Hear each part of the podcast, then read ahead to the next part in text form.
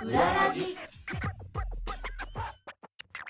お世話になっております。藤井聖堂です。お世話になっております。武藤優子ですこの番組は様々な業界のちょっと変わったお仕事珍しいお仕事に関わっている方をゲストにお迎えしてその世界の裏側や裏話裏方さんのことを覗き見しようというラジオです。ということで今月のゲストはお笑いライブイベント制作会社 K プロ代表小島きなさんです。小島さんよろしくお願いします。お願いします。小島です。よろしくお願いします。お願いします。素晴らしいねななんだろうね、えーまあ、小島さんこのご時世年齢は聞けませんけれども、いえ。えっとまあねそんなあの年配ではないお若い女性の方で、えーほぼ素人から始めたと言っていいですよねそうですよこういうお仕事をね。でもはい、うんでもなんか優秀なビジネスマンっていうようなこう気概はね素晴らしいなと思って感心しておりますが。まあ年間1,000本ライブういろんなやってらっしゃるたびにいろんな小屋というか、まあ、劇場というかね場所を毎回借りるのもなんだなっていうようなことになったわけでしょ？そうですね。あの一番大きいのはあのコロナ禍で配信っていうのがこう舞台の文化に入ってきたっていう。去年からね一気にね。そうですね。はい、やっぱ劇場に足運べない方が生配信をお家からでも見れるっていうのがこう、うん。うんまあもうもう今や当たり前というか日常になってまして、うんうん。まあ、それをやるにしてもあの機材はあっても組み立てるのにめちゃくちゃ時間かかるよねとかこう持ち運んだりいろんな劇場転々とお借りしてやっていくのって結構大変だよねっていうのがやはりきっかけだったり、うん。あとあのそコロナ禍でもあの吉本さんは自社の劇場があるのでお持ちなのでやはり舞台立つ機会が減らないっていう。うんうんそれを思った時にやはりこう劇場を持ってない東京の在京プロダクションの方たちの場として何か一個固定であった方がいいっていうのがきっかけで、はいあのもう一つの劇場をちょっと作ろうっていう感じで今西新宿になる劇というなる劇、はい。カタカナですか？あはい。カタカナではい。なる劇という劇場を、あのーそうですね今年の4月からオープンしましてすごい。はいスタートしてお自ります。前の劇場を持った。キャパはどのぐらいですか？えー、150ぐらいですね。150ですか、はい。で程よい感じですね。はい、すごく見やすくふかふかの椅子ですね。はい。うん。あはは椅子大事ですよね、はい、大事です。はい。あの今ちょっとお話あった吉本さんはね劇場を持ってて、まあ、しかも複数持っててねあっちこっちにあってで劇場があるってことはすごいことなんですよ。あその、なんだろう場所を借りなくてもいいっていうことは当然そうなんですけども、芸人さんってやっぱりお客さんの前でやることでこうし出来上がっていく揉まれていくというか育てられていくんででこれはねよくと僕関東の芸人さんと話をするんですけれどもやっぱあの吉本はねあれがあるから強いって話をいつもしますね。特に漫才とかコントはお客さんの前でこうどんどん変わっていくことなんですよね。いいとこが伸びて受けないとこは削っていってっていうんで、ですごく完成されたものを我々はテレビで見てるだけだったりするから、場数を踏まないとネタができないんですよね。増えていかないのね。そうですん。ね、お客さんの笑い声とかでやっぱり変わっていくものだったりもするので、そうそうそう、はいあこれがこんな受けるのって思うんですよ 作る側としてはね。何何気ない言葉なんだけどあこの言葉がなんで受けるのか分かんないけど受けるからこれを広げようみたいなことをやるんですけども。で東京も実はライブはやっぱりいっぱいあって、はい。そのまあ、K プロさんが今までにねおやりになってたのも含めてあるんですけども結局事務所ライブとかがあってうん。こうなんでいろんな人がこう使える劇場ってないのよねあ結構ね。いろんな方が入り混じってね。そうそうそうそうんんんないんですよねだからそれがあるといいなっていうのはいつもよく芸人さんと話しますね。んそうですね日常的に立てる場みたいなのがあると、その分やっぱ意識も変わりますしそうそうそうそうのネタを作るモチベーションにもなるって言われますね。うん、うんうんだと思う。あの私こう別に調べたわけじゃないから知らないんですけど東京って世界で一番始終お笑いライブが見られる都市じゃないかなと思うんですよ。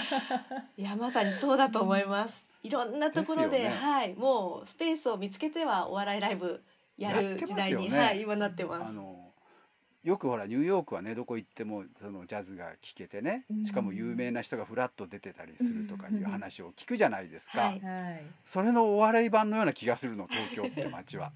そうですね。お笑いライブの数は格段に増えました、すごいですよね、はい。常設の寄せとかあるんですもん4つも、うん。ま、毎日やってる そうね。落語漫才やってるの。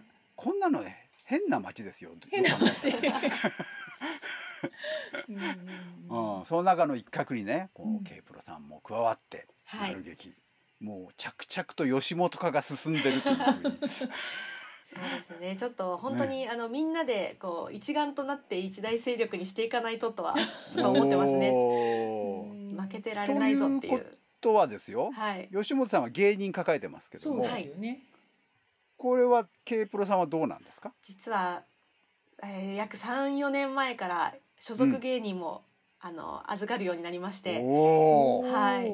ただこれもあのちょっと癖が一癖も二癖もあって やはりこうお笑いライブやっていく中でその、うん。常にいろいろなプロダクションさんから芸人さんをお借りして運営してる立場だったのでだったら自分たちのところでスターが出ればちょっとライブ運営もこう明るいんじゃないかっていう、ね、うん。はい。っていうのもあったりもしてあの、うん。所属芸人を募集はしたんですけれどもやはり、うん。あの大手さんへの、まあ、もちろん憧れだったり、まあ、うん。実際問題大手のプロダクションに入りたいっていう芸人さんが多いので、うん。あのなかなかこう若い新人が集まるわけではなく最初のうちはそのどこのプロダクションにもオーディションでこう落とされた入れなかった芸人さんたちが なるほど。はい。最後の砦として。そうです。もう何でもああの受け入れるから本当にどこも行く場所ない子たち集まれみたいな感じで 最初10組ぐらい集まってくれたのが最ね、初でもいきなり10 10組なの。はい来ました はい。なのでもう本当そのこう集まってくれた本当最初のメンバーには感謝というか、そのメンバーたちがやはりこうどこにも入れなかったとかあの、チャンスが今までなかったとか自分たちがもっと頑張らなきゃっていう前のめりな姿勢でこうプロダクションの方もこう進んでくれたのでなので、その後からは結構こう高校生チャンピオンお笑いライブのお笑いのハイスクール漫才高校生チャンピオンとかがその後入ってきてくれたりとすか。ごいな、はい、うん結構実力だったり年齢も若い芸人さんも今は集まってきてくれるこう世代とかキャラクターも幅広いプロダクションに今なってますね。金の卵がたくさんいるわけですはいね。ですよねそうですねえ何組ぐらいいらっしゃるんですか今全部で60組ぐらいあすごいおーすごい。集まってます。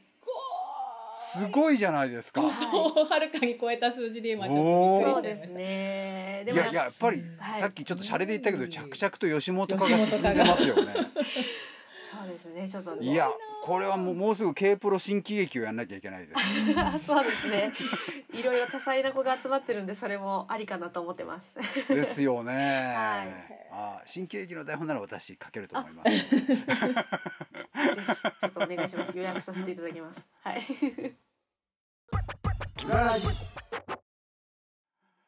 いやでもなんだろう自前のタレントさんを持つということは素晴らしいことだと思いますけどもはい。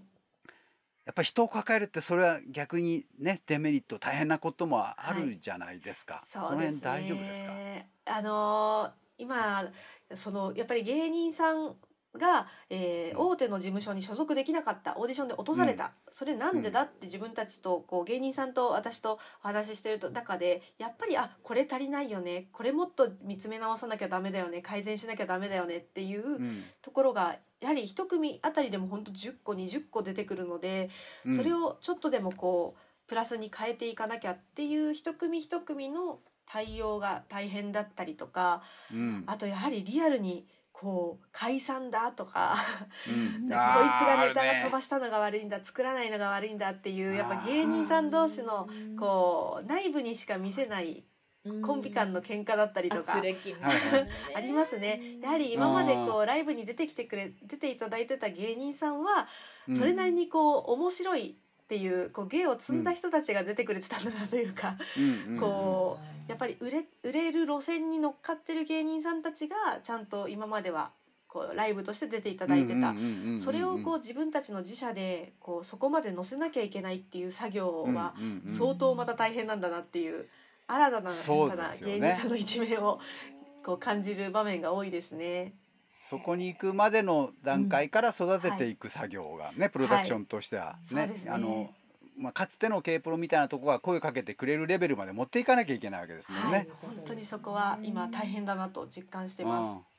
あと芸人さんもねやっぱり自分の所属してるところの社長社長さんなんですか？小島さん。はい一応だ、まあ、代表ですね。K プロ代表。ですね、やっぱりちょっと身内としての甘えが出てきますよねそれはね。本当そうなんですよ。よよくお分かりですね、うん、すごい芸人さんの気持ちお分かりですね、そうなんです。やっぱり私がまあこういうタイプなんで私自身ももう思ったことはつく包み隠さず何でも言ってぶつけてきてくださいっていうタイプだったりもするんですけど、うん、本当にそこは何も遠慮なくぶつけられると私も戸惑っちゃうぐらい。そこまでぶつけてこなくてもはい、そうですなのででも私はそれがすごく心地いいというか私自身のやる気にもつながってたりはするので私自身はいいんですけど、やはりこう周りにいるスタッフだったりとか、まあ、芸人さん本人のこれが本当にプラスになるのかとか前向きになれてるのかっていう対相手の気持ちをやっぱり考えなければいけないっていう時間は増えましたね。運営経営っていうその実務的な部分以外のその心の部分といいますか、はい、そういうところへの配慮っていうのもまた一つ小島さんの中で大きな課題というかそういうふうに分野になってきてるわけですよね。ねはい、本当にその芸人さんにこうお笑い界の未来みたいなものを明るく感じさせないと、うん、あの、やっぱり続けたくても続けられなくなってしまうというか、うん、なんならもう見切りつけてね、一時期はやっぱり YouTuber になるみたいな人とかも多くいたりして 悪いことではないんですけど、やはりお金稼ぐだけが芸人じゃないよって芸人っていうのはやはり生き方そのものなんだよみたいなこととかもやっぱりこう伝えていかなきゃいけない立場だなとは思うので、なんかそういったところもこう明るく未来でやっぱり芸人って楽しいなとか芸人になってよかったなって他の人に誇れるような形もやっぱ見せていかなきゃなとは思います。今あの大学生の時にお笑いサークルに入って、まあ、舞台なので、はいはい。はい、今多いですよね、はい、うん、なのでプロになったっていう人も多いんですけどそういう芸人さんたちの同級生ってみんないい会社に入って。それなりにお給料もらってもう結婚して子供もいてみたいな。同級生あいつは今こんなことをやってんのに、はい、俺はね。そうなんです。なのでいつまでもやはりお笑いじゃ食えないよねとかいうのを感じさせちゃいけないなっていうのは改めて思うので、なのでちょっとでもそこの部分を、まあ、劇場をお客さんたくさん入れることで出演料が上がったりとかもうリアルにこう毎日舞台に立てる場があった上でそれで舞台で生活できるみたいな芸人さんのモデルケースが増えていけばやはりこうお笑いをやめずに済む芸人さんも増えるんじゃないかなと思ってそこちょっと今頑張ってる最中ですね。なんか制度さんこれってちょっとお笑いに限らず、日本におけるその芸術に対する文化というか、そういうものの捉え方全体にも関わってくる気がしませんか？そういうことですね。うん、文芸術をこうちゃんと一つのあの仕事として認めるというか、うん、まあお笑いはね舞台でしょみたいなことか、うん、お芝居演劇うんアングラでやってるんでしょみたいな、そういう空気がまだまだ日本はあってっていうのを感じてしまうがゆえに、その小島さんが育てたいって思ってるそこの辺りってまだまだ日本全体が弱いような。気がそうですね。ねお笑い以外でもねみんなそうですよね。文化がまだ成熟してないところがあるなっていうところはあるような気がしますね。だからやりがいとしてはありますよね、うん、素晴らしい。ですねはい、うん、あのまあ吉本興業はね吉本聖さんというね女性から始まったんですけどもこれはもう令和の吉本聖ですよね。そんな恐れ多いでそうだ いやいやそうでしょう芸人を抱えて小屋あの吉本清さんもねあの小説読めばわかるけども小さい小屋を一つずつこう撃破していって手に入れて芸人を育ててもう母がか代わりでね、えー、借金頼まれたらお金貸してあげたりとかねいろんなことやってんですよあの人ね。えー、まあ小島さんもあのお金貸してるかもしれませんけれども。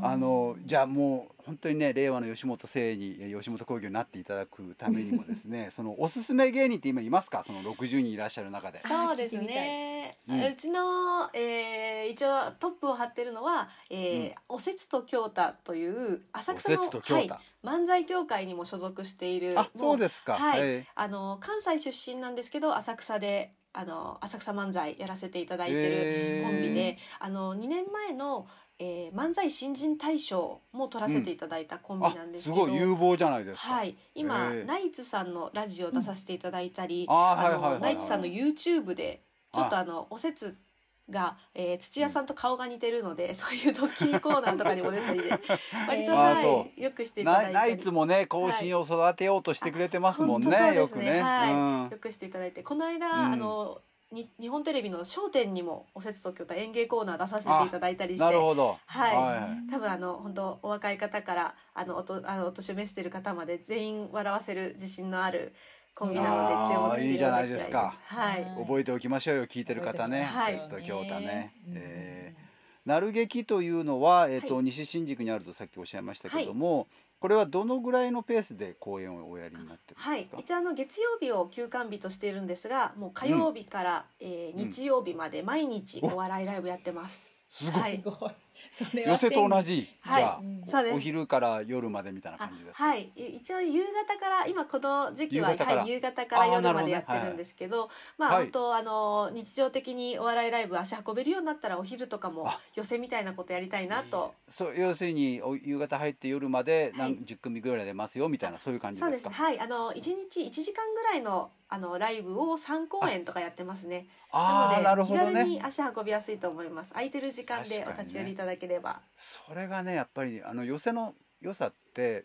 あの別に予約とかしなくて行けば絶対にお笑いをやってるっていうのが良さだと思うのよ。うん。あーそうなの。そうかそう。でやっぱりライブはうん。何月何日にどこどこであるってうん。調べてチケットを取ってとうん。か、あるいはその時間に合わせていかなきゃいけないじゃないですか。はでそれがね私は面倒くさいのよ。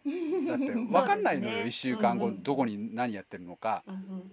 だからなる劇もねそういうシステムだから時間が空けばフラッと行けば必ずね、はい。お笑いが見れるそうですね。もう本当に。素晴らしいですよね。えー、1公演いくらぐらいとか言って聞いてもいいですあか？うんはい。大体チケット1500円とか、あはい。じゃあも綺麗なんです。うなんかフラッと行けだって映画より安いんだもんね。そうです。そうですよは。うんうん。全然いいんじゃないですか。あのえーフラッと。行ってで本当うん。帰りにどこか喫茶店でも寄ってお友達と楽しかったとかお話ししてくれたら一番嬉しいですね。ああ最高ですよね、うん。あれ面白かったね。あの人たちな名前覚えとこうみたいなことですよね、うん。はい、あのあとあれつまなかったねってのも当然あるんですけど そもうですね。ねもうそれも込みだら。からねライブっていうのはね、うん、それで何年か経つとあの人たち売れない時見てたよって言えるようになるのよ。そうですね。それを、ねはい本当生で足運んで見た特権というかあの時、うんあの時いた人だっていう感動あります。よね。あこんななったんだってあの時と全然やってること違うけどでも売れてよかったねみたいななるんですよね。ありますうん面白いですね。笑い笑いがいつでも見られるやっぱ特殊異常都市東京としてそれを支えていただきたいですね小島さんにはね。小島さんこの後何かこう K プロとしての告知や宣伝などありますか？はい、えっ、ともう毎日西新宿なる劇でお笑いライブやってますっていうのがまあ一つあることと、はい、はい。あとあの年末年始あのまあお笑いが一番こう M1 だなんだとかでそうですね。はいうん盛り上がる盛り上がるですね。時期になりますので、うん。えー年末年忘れお笑いスペシャルライブっていうのもはいい、いじゃない12ですか。月後半予定しておりますし1はい月以降も、あのお正月ムードのこう中であのまだまだ初笑いっていうのをぜひ劇場で楽しんでいただけると嬉しいです。素晴らしいです。